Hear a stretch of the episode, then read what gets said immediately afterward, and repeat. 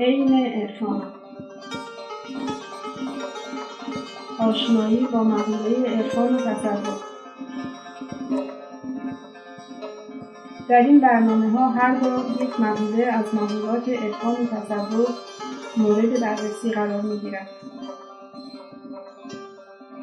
آیا در عرفان و درویشی تبلیغ وجود داره؟ یعنی که آیا میشه که برای این راه تبلیغ کرد. دیگران رو فراخواند که بخوان بپیوندن به این موضوع.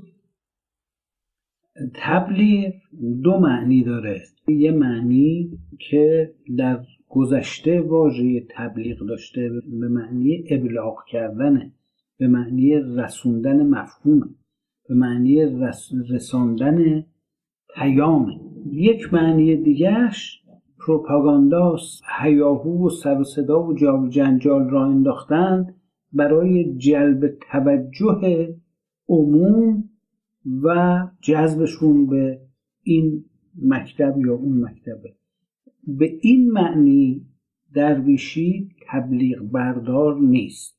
یعنی با هیاهو و جال جنجال کار درویشی پیش نمیره. مولانا میفرماید کار درویشان ورای فهم توست.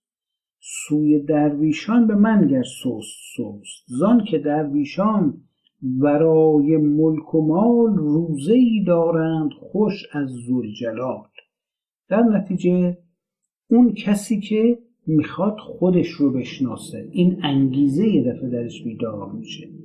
و می‌خواد پروردگار رو بشناسه یه دفعه این نیرو اون رو تکون میده که روزها فکر من این است و همه شب سخنم که چرا قافل از احوال دل خیشتنم از کجا آمدم؟ آمدنم بهر چه بود؟ به کجا می‌روم؟ آخر ننمایی وطنم. وقتی این نیرو درش بیدار میشه میگه برم یه استادی پیدا کنم بهش قوه طلب میده. دنبال استاد میگرده. از این طرف و اون طرف تحقیق می‌کنه. به فلانجا یه استادی هست. میره و مدتها کلاس اون استاد رو زیر نظر می‌گیره حرفهاش رو زیر نظر می‌گیره پژوهش می‌کنه تحقیق می‌کنه گوش میده چشم بسته کورکورانه پا در میدون نمی‌ذاره یا اینکه نمی‌ذاره که دیگران اون رو شستشوی مغزی بدن و به یه راهی سوقش بدن. خودش شروع می‌کنه تحقیق کردن زحمت کشیدن. تا ببینه که آیا این استاد سخنانی که میگه با عملی که می‌کنه انتباق داره یا نداره؟ آیا می‌خواد مسند نشین باشه؟ آیا می‌خواد یه بساتی بر خودش باز بکنه که اومده گفته من استادم؟ یا حقیقتا برای کاری که می‌کنه اجازه داره ظرفیتش رو داره ارتباط قلبی داره و خلاصه اون خصوصیاتی که باید یه استاد داشته باشه. اون وقت میره و طلب می‌کنه. یعنی به استاد میگه که منو به شاگردی خودت بپذیر. من سوالم پس مشخص میشه که کار استاد این نیستش که بخواد تبلیغ بکنه آگهی تو روزنامه بچسبونه یا مبلغین بر اون بر بفرسته برای اینکه دیگران رو تحت تاثیر قرار بدن و بخوان جذبشون بکنن. این کارا تو مکتب طریقت عرفان و تصوف وجود نداره.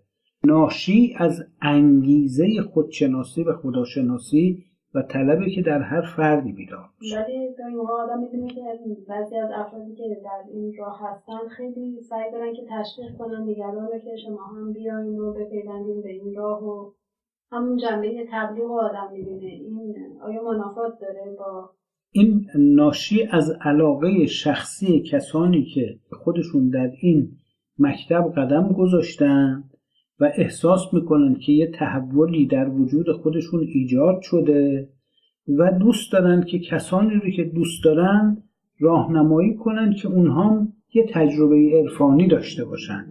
اما این به نه تا این این کار از انگیزه شخصی خود پیروان این مکتب ناشی میشه.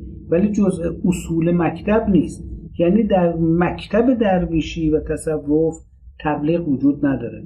اما ممکنه که کسی که درویش شده و در این مکتب وارد شده علاقه داشته باشه که دیگران رو دعوت کنه که اونها هم بیان و یه همچون تجربه رو داشته باشن.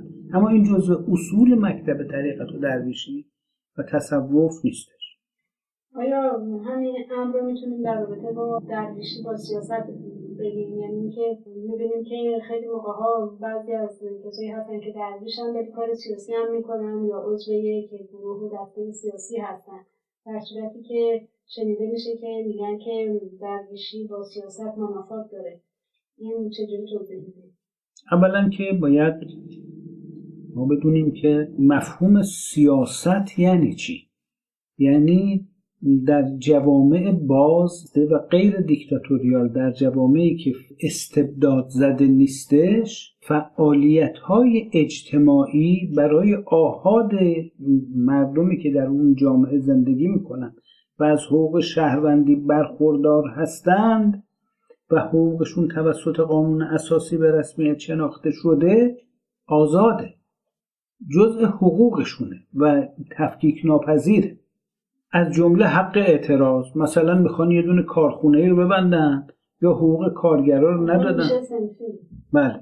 همین. این میشه سنفی. یا مثلا نه خب همین. دارم می‌خوام بگم که در یک جامعه استبداد زده دیگه این مرزا مخدوش میشه. یعنی حتی اگر مثلا یه استادی حق یه دانشجویی رو پامال بکنه و اون دانشجو اعتراض بکنه میگه این داره کار سیاسی می‌کنه. چون همه چی رنگ و بوی سیاسی پیدا می‌کنه. هر گونه فعالیت حقوق بشری کار سیاسی محسوب میشه. یعنی تعریف جرم وسیع میشه. به همین دلیل هر کی هر کاری بکنه ممکنه مجرم مخل امنیت ملی ممکنه شناخته بشه. هر عملی ممکنه سیاسی تلقی بشه. اما عمل سیاسی تعریف خاص خودش رو داره. استفاده و برخورداری از حقوق شهروندی ارتباطی به فعالیت سیاسی به معنی خاص کلمه نداره. فعالیت سیاسی یعنی چی؟ یعنی تشکیل دادن احزاب یا شرکت کردن در احزاب حضور به عنوان کاندیدا در انتخابات انتخابات مختلف و فعالیت های انتخاباتی و غیره. این میشه فعالیت سیاسی.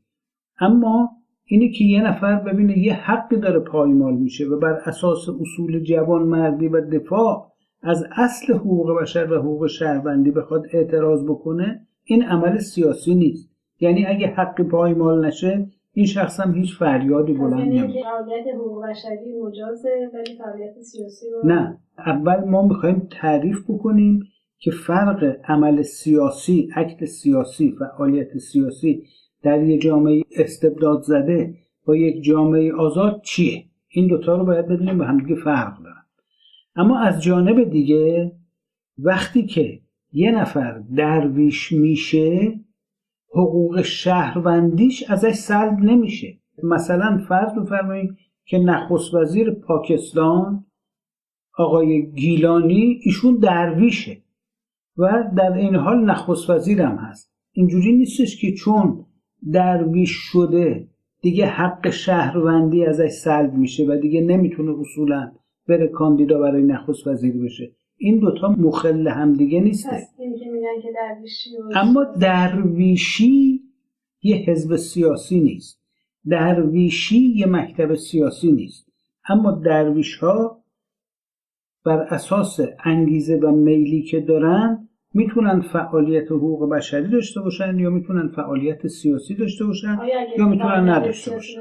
آیا خط و حزب مشخصی یک گرایش مشخصی یعنی که آزادن که توی هر گرایش خاصی از چپ راست وسط هر چی که دلشون خواست برن. یعنی که در واقع میشه گفت که فعالیت سیاسی که یه فرد می‌کنه در کادر هیته امور شخصی و فردی خودشه که بله یعنی مسلما به عقل خودشون رجوع می‌کنند و قوه انتخاب خودشون رجوع می‌کنند و اون چیزی که از نظر خودشون به مسلحت تشخیص داده بشه همون رو انتخاب می‌کنند با تشکر از شما برای این بحث و